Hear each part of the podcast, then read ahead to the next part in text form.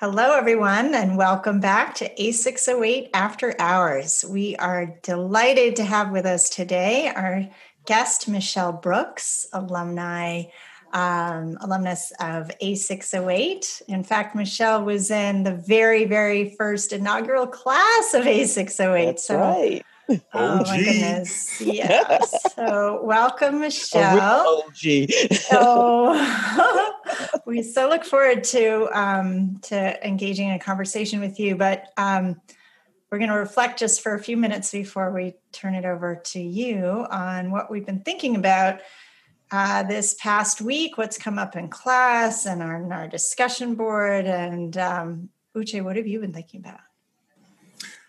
So Thurgood Marshall is still running through my mind, and this idea of stepping into a new context as a designated leader and knowing that the, the change is needed, but having to actually step back or having the discipline to step back and really analyze the context and see what's going on and balancing that with the sense of urgency that as a new leader you may have and mm-hmm. seeing things through your lens and wanting to affect change.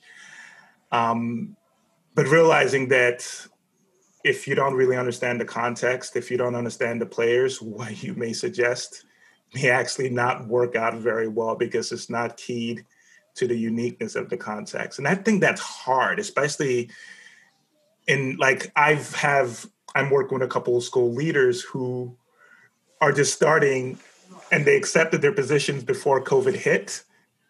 And they already mm. had these ideas about what changes may have needed to um, be done. But now the context is shifting. So there's so mm. much more to learn. Mm-hmm. So, so it's like a yeah. dynamic process, right? It's a dynamic process yeah. and it's yeah. hard, but it's mm-hmm. so necessary. Mm-hmm. What do you think, Monica?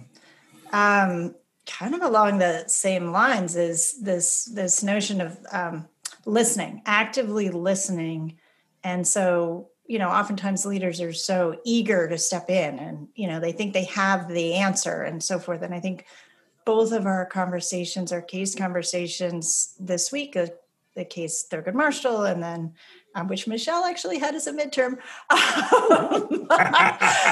uh, and our simulation, you know, that was about how do you create the conditions so that teams, groups, organizations um, allow for, enable um, diverse voices, diverse perspectives to be heard, and how can we kind of step in and prevent, um, you know, things from spiraling downward, you know, and how do you create the culture so that um, we can actually have collaborative, productive conversations. That doesn't mean we always have to d- agree, but how do you create even the space for disagreement? So, with that, I am just so, we are so pleased to have you here, Michele. Um, I'm going to give a quick introduction and then ask you to introduce yourself. So, Michele Brooks started her work in the education sector as the ED of the Boston Parent Organizing Network in fact, I believe you were the architect of this. Maybe you'll tell us a little director. bit more. It a, okay. a collaboration. yes. Okay. Um, and this is um, the network focused on organizing parents to support improving educational outcomes for marginalized youth. She then served on uh, the Boston School Committee for three and a half years before serving as an assistant as assistant superintendent for family and student engagement of uh, BPS for seven years. And today she's a principal consultant at Transformative Solutions and focuses on organizational and professional development and supporting the development, implementation, and evaluation of family and community engagement initiatives. Michele, welcome. Thank you for being here. And thank you uh, so much for having me. Welcome. Wonderful to have you. If you want to add a few so words of introduction, that would be great. Yeah. Um, you know, as you read my my bio, I, I always think of um, my roots and um, I was an organizer before I knew what an organizer was. And so all of my work has been through that lens of organizing even even with my family. so it is really it, and and for me organizing is all about relationships and that has been the core of the work that I've done, um, mm-hmm. really looking at mm-hmm. relationships um, and how they impact change, how they impact culture, and how they impact the work that we need to do to ensure that every one of our children and young people um, have access to the opportunities um, to really exercise their gifts and talents. Yeah, and so, I love that the focus beyond on relationships beyond the school building in particular, right? right? Your right. work. Yeah. Yeah.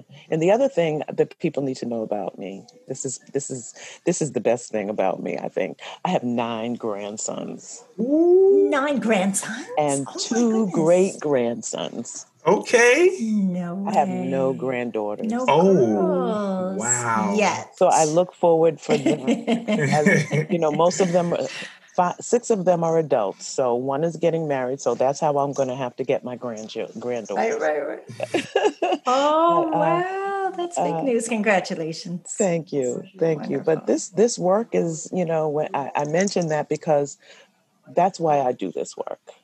Mm-hmm. Every day I look at them and I know that even though I have retired, uh, supposedly, um, I can't stop this work until I know that um, they will be seen. At, they will be able to come in, uh, come into spaces and be their authentic self, and be mm-hmm. able to um, take advantage of opportunities um, to exercise their gifts because they're all brilliant and amazing and wonderful. Mm. All right, so let's dig into how you do that. Um, okay. So I'm curious. So you've dedicated your career to finding these transformative solutions to complex problems in school systems beyond school systems mm-hmm. um, that really hinge on people's ability to work across lines of difference. Tell us what you've learned about this challenging work. What has been the easiest? What's been the toughest part of creating truly productive collaboration in school communities?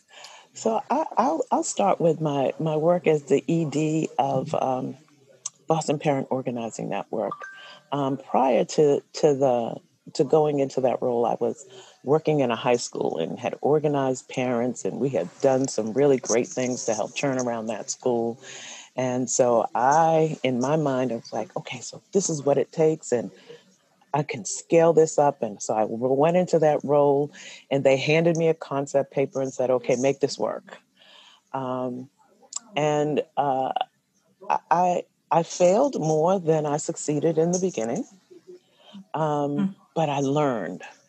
And uh, one of my greatest teacher was my father, who would say to me, uh, "Why, why, every time I listen to you talk about this, you're talking about what you think should happen.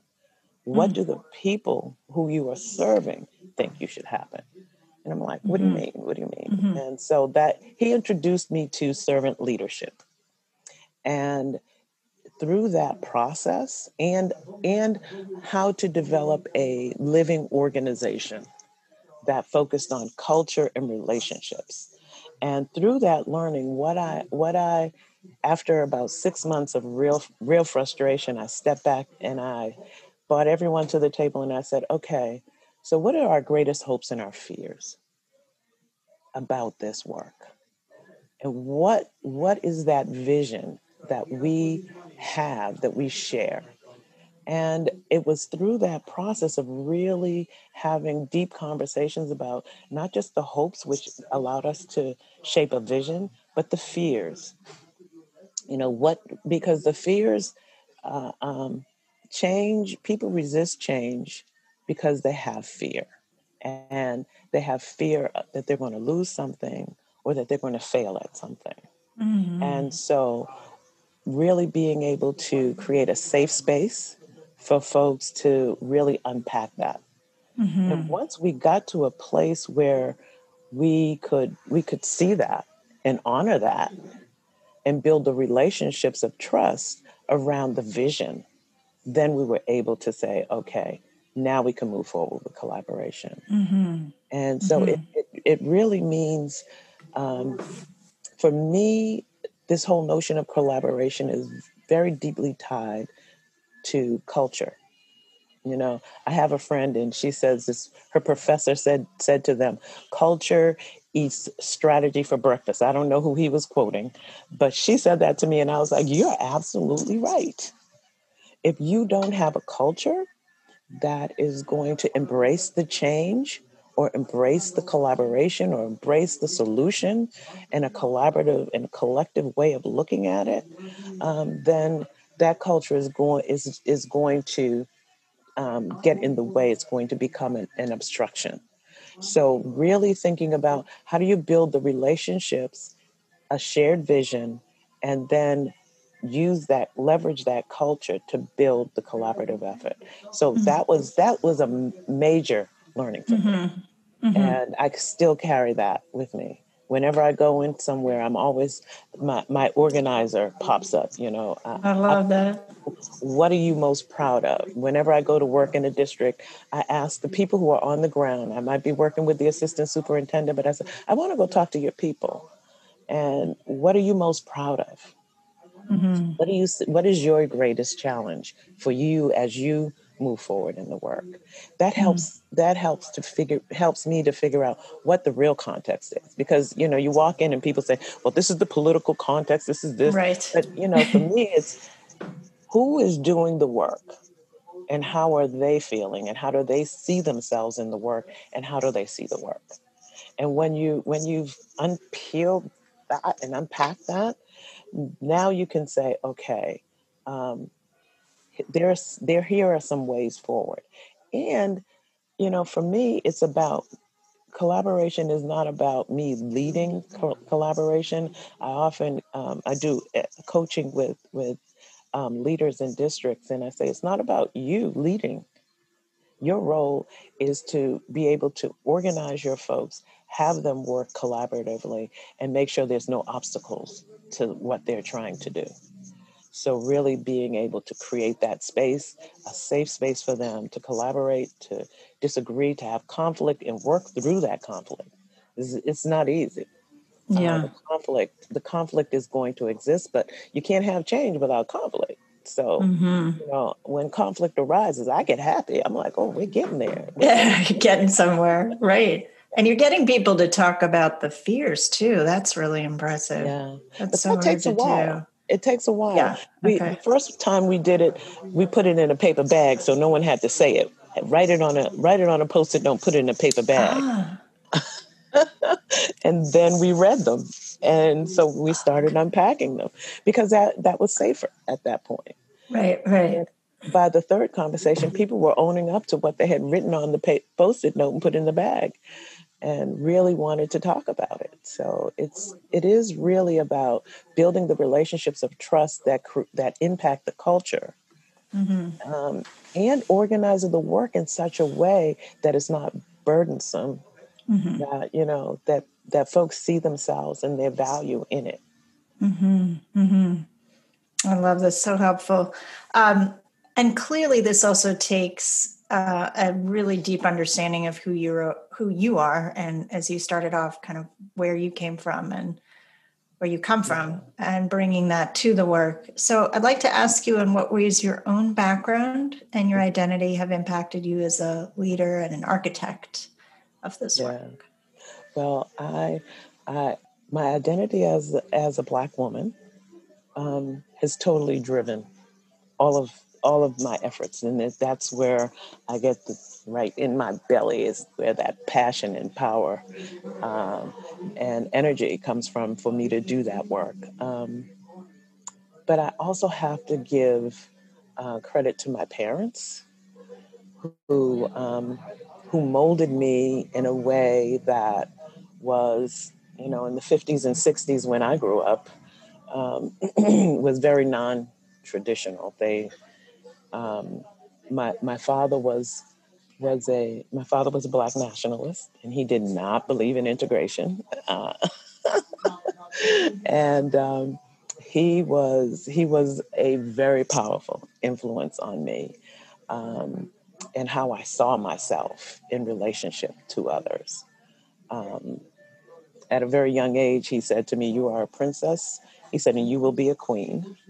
And you should accept nothing less than what how you define what that what that is and so you know for me mm. that's always been my affect. Um, and and my mother was the balancer. You know, my father. I was the only girl. I had six brothers, so I was the only girl. And my, my mother was the balancer, and she was like, "You are you are no better than anyone else, and no mm-hmm. one is better than you. Mm-hmm. You are unique in this world. There is. I remember her saying to me, "There's only one of you in this universe." Can you imagine that? Mm-hmm. And I was like, "Okay." She said, "So when something is only one in the universe, what is it?" I said, "It's special." You know, so that's how I have always seen seen myself. Mm-hmm. Um, but in terms of this work, you know, sometimes that gets tested. And in days like we are living in now, that gets tested a lot, especially yeah. when I think of my nine grandsons. Mm-hmm. You know, that's what keeps me going in this work, but that's also my biggest fear in this work. Mm-hmm. Um, yeah. You know, what are we, what kind of life uh, uh, are we leaving? What kind of world are we leaving for them? What kind of lives will they have? And um, and what more can I do hmm. in order to do this and to in mm-hmm. order to move folks and to really push folks to have the hard conversation, help them to understand how to have the conversations right. and how to stand up and be that authentic self. They always say to me, hmm. "What does that mean, authentic self?" I said, "Go look up the words." Mm-hmm. And then and just be real. Just be you, who you are. There's no one else like you. Uh, so it's for me. That's that's what drives me. That's how um, my identity as a as a as a mother, as a as a sister, as a grandmother, great grandmother, and um, and as a colleague. That's what drives me. Mm-hmm. Mm-hmm. This whole notion that each of us is is unique in this world, and we all have gifts and talents, and we just need the opportunities to to be able to um, manifest them. I love that, Michele. That's just be real. We all have assets that we can bring to bear, and Everybody. being real is core to you being able to be a great leader. I love that that authenticity. Um, I also love that how you. One thing that struck me because you're talking about collaboration and like being real it's something that authenticity is going to help you in your work bringing people from different part different sides of the table but you also talked about the influence that your parents together had on you you mentioned like your father like he had his very strong feelings and he used those being real again to kind of um, impart some knowledge to you and some beliefs. But then you also mentioned that your mom was a moderating influence. And and I'm when I hear that, I'm thinking of them kind of working together as a team and helping kind of guide you. Mm. And I think about that team a little bit differently than I think about these diverse stakeholders that you're working with and trying to build this collaborative group. And I know that in A608, a lot of what we talk about is this team, this idea of team and teaming mm-hmm. and working with a team and when to use teams and how to build teams. So, could you talk a little bit about how you use teams or you think about teams yeah. in your work? Any surprises? Yeah. In your um, experience? I, I think when I went into the role of assistant superintendent in Boston, um, I walked into a department, there were 26 people and I couldn't figure out what they did. And when I did one-on-ones with each of them, they told me how great the great how great the work they were doing was, but how they didn't know what anybody else was doing, and she they didn't think that anybody else was working as hard as them. Um, and I realized after I did 26 of those interviews that I needed to build a team. I also realized that I had um, probably three fourths of those folks were uniquely talented and had exactly what I needed in order to pull a team together to create a vision and move the work forward. Um, but they didn't see themselves as a team, and so um, it it was it was really tough. Um, Could you say was, quickly what you when you say team, what that means to you that they didn't see themselves as a team? So they didn't they didn't see themselves as working collaboratively, as they didn't have any sense of collective ownership for the work. Mm. They um, they were focused on their outcomes and and not the collective outcomes. Uh, and quite frankly, the every, all of that was very weak. So the only thing that they could grab onto was this is what I'm doing. My schools did this. I don't know what they're doing. I don't think that their schools really did that. That kind of, and there was and there was conflict. There was conflict. So for me, it was really about um, working with them to say we have to work as a team and we are a team. This is a department that has a focus. But let's talk about what is our work. So we spent a lot of time really de- uh, defining what is the work that we do. And it was really about unpacking because they had one thing and I had another idea, and we landed somewhere right in the middle. Uh, and we defined the work and then the next piece for us was we did uh, what I call a, a, skills map, where so what are the skills, the the skills, abilities, and dispositions that the knowledge, skills, and abilities and dispositions that someone who does the work that we just defined, what do they need? And so we mapped all of that out. And once they were able to see that, some of them said, That's not what I want to do. And so they they left. But those, they were like, okay, so this is clear. I said, so now I want each of you to tell me um, with this map, how, where do you fit? And um, from there, it was my job to figure out how do you, how do I support them? How do I create the conditions for them now to come together? Because now they saw that some one person's, and we talked about how one person's strength and on the team actually balance created balance on the team. And so people began to see the value in each other. Mm-hmm. and it, it mm-hmm. took a while. It took a while.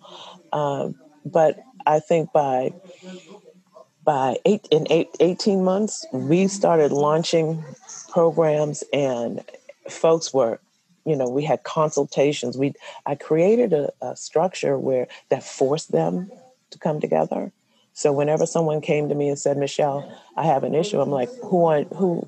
How, who, how many of your colleagues have you talked to about the issue you have?" And they're like, "None. I came directly to you." I said, "Well, you go back to them. You talk to at least three of them, and if none of you can come up with a solution, then I will come and I will talk to all of you, and I will help you all get there." Wow. And that's you know and so they had uh, i found out like three years later they had this this saying has it been michele My someone would say, "What does that mean?" Every you got to give it to at least four or five verbed. people before you give it to Michele." oh You've been verbed. That's I love awesome. that. so um, it, it, it, mm-hmm. and then it, what it did was it built relationships mm-hmm. where the yeah. relationships were really conflicted. Some of some of mm-hmm. some folks wouldn't weren't even talking. They realized they mm-hmm. needed each other. Yeah, mm-hmm. I love. There's a couple things I'm taking from this. So, like this first, like what is this?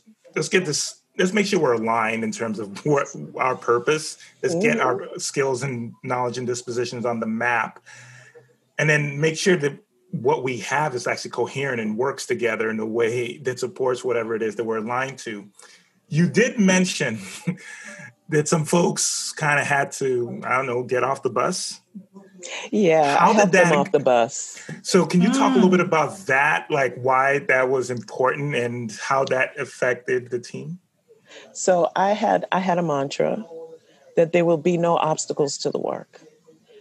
And I, what I said to them was, if I woke up one morning and realized that I was an obstacle to the work, I would remove myself from this so that the uh-huh. work could could move. And so, and then I would, and then I would just stop and I'd look and I'd smile. And I said, so there will be no obstacles to the work. I said, but this is not to dishonor anything that you have done. Mm-hmm.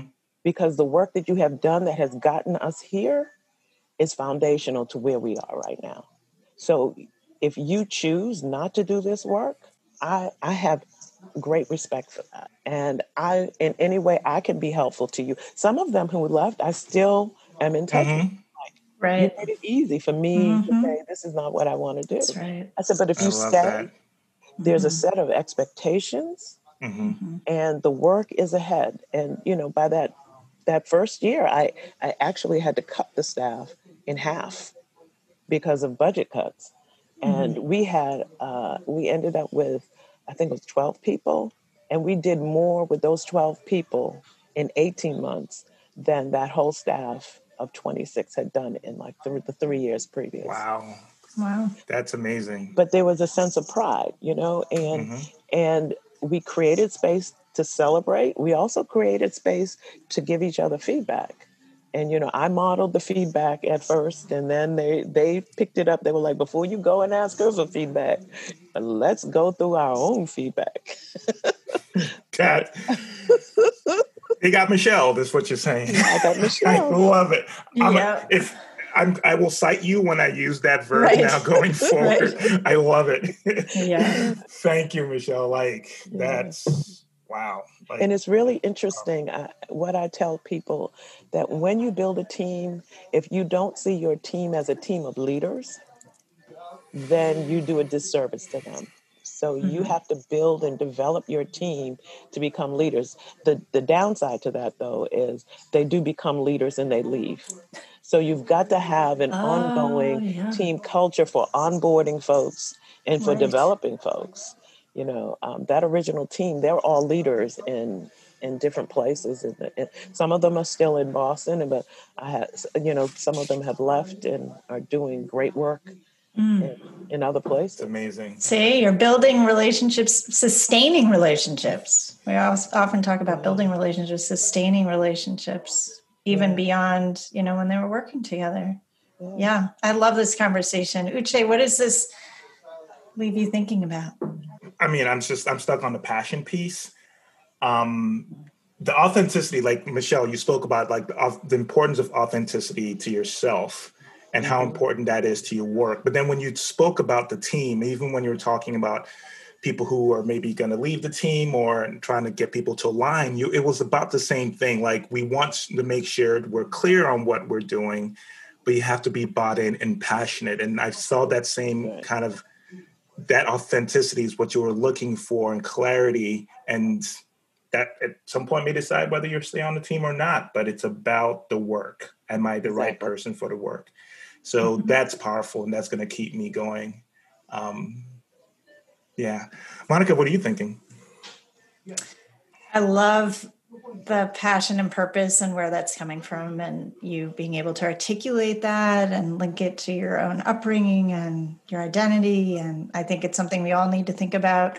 Um, I also was really struck when you said you had all these people on the team, and I'm putting that in, you know, air quotes here, but they didn't know what each other did. And you said, well, then it, you know they need to understand each other's work and in fact they're exactly. not really a team if mm. you don't understand how you're impacting each other mm-hmm. um, and i think so many times in education we do kind of view like put our heads down and do our work as best we can and we come together and we think that's a team but it's not and i loved yeah. all the ways you talked about actually creating a team and sustaining a team and yeah. um, there's a difference between powerful. cooperation, coordination, and collaboration.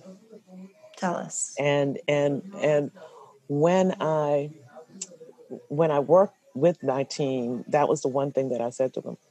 I said, "There's there there in any given given piece of work, you might just want to coordinate. I'm doing this, mm-hmm. and I want to make sure that it's not bumping up against what you're doing. Mm-hmm. Um, you you might want to um, coordinate. Uh, you, so we're coordinate. What did I just say? Cooperate. Collaborate. Cooperate. yeah. yeah. a lot of C's. I'm thinking faster than I'm talking. Cooperation is okay, you do this, you do that piece, you take that piece, I take this piece, and we bring it back together. Right. And, mm-hmm. and we have something. That's like event planning. That's cooperation. Right, right, right. Yeah, makes mm-hmm. sense. But collaboration, when you are trying to build something that has a major impact, it is about collaboration. And mm-hmm. collaboration mm-hmm. means that we have a shared vision, a shared goal, and we mm-hmm. each understand our role in making that happen. Mm-hmm. And we all may not play the same role, but we all have, we all are moving in the same direction. So yeah. really being able to to help people understand that, yeah, there are going to be times you need to cooperate or coordinate, but you know, if you really want to make change, those pieces are pure collaboration.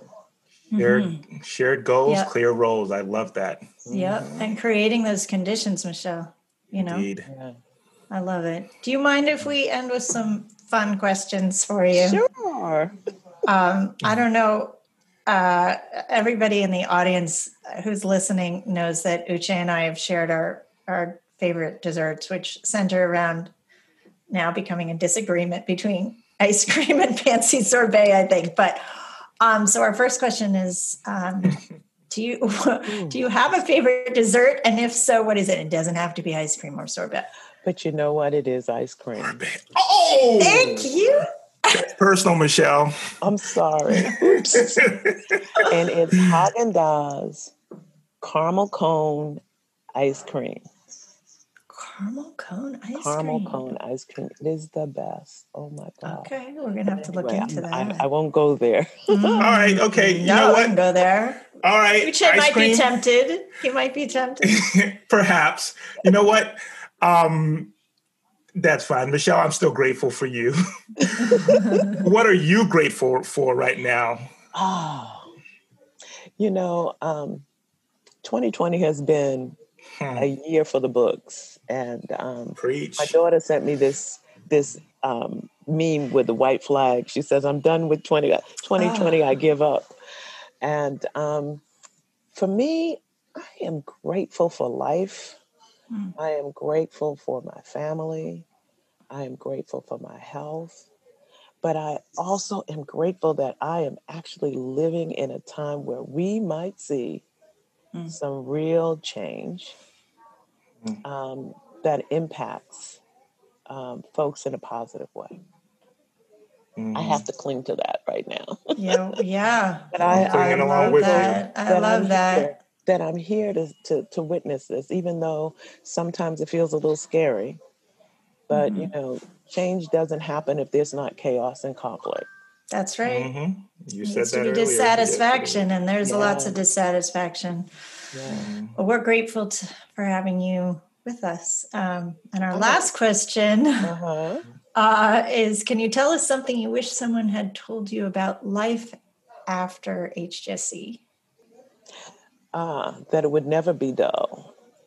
Mhm. You know, you think you'll go off and you'll settle, but life is not was not has not been dull for me at all since HGSE. Not at all. No, no, not at all. it's been fabulous, but it has not been, you know, I, I figured I would settle in and I would put my nose down and I would really Right. work on change, but it has become a roller coaster and it has been, you know, I don't like roller coasters except for this one. It's been a it's been a great ride.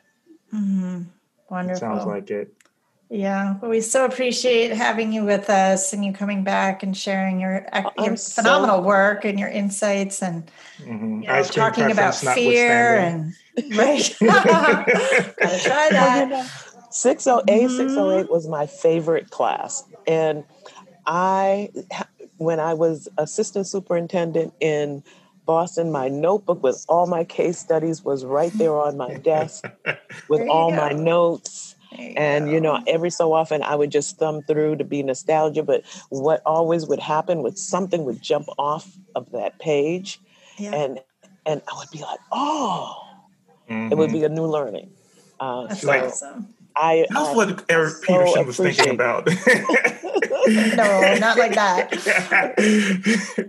Oh my Oh. goodness. Uh, That's there was a time where when I first got there, I was like, okay, so what would Terrence Swan do? There you go. there you go. Were you in the section? We had some bracelets made. WWTS. No, no, I don't think No, that it was wasn't your me. Uh-oh, I'm tipping off the students. Okay. stop. We gotta stop. exactly. Don't give away everything. All right, all right. Thank you so much. Thank you so much, Michele. thank you for having me.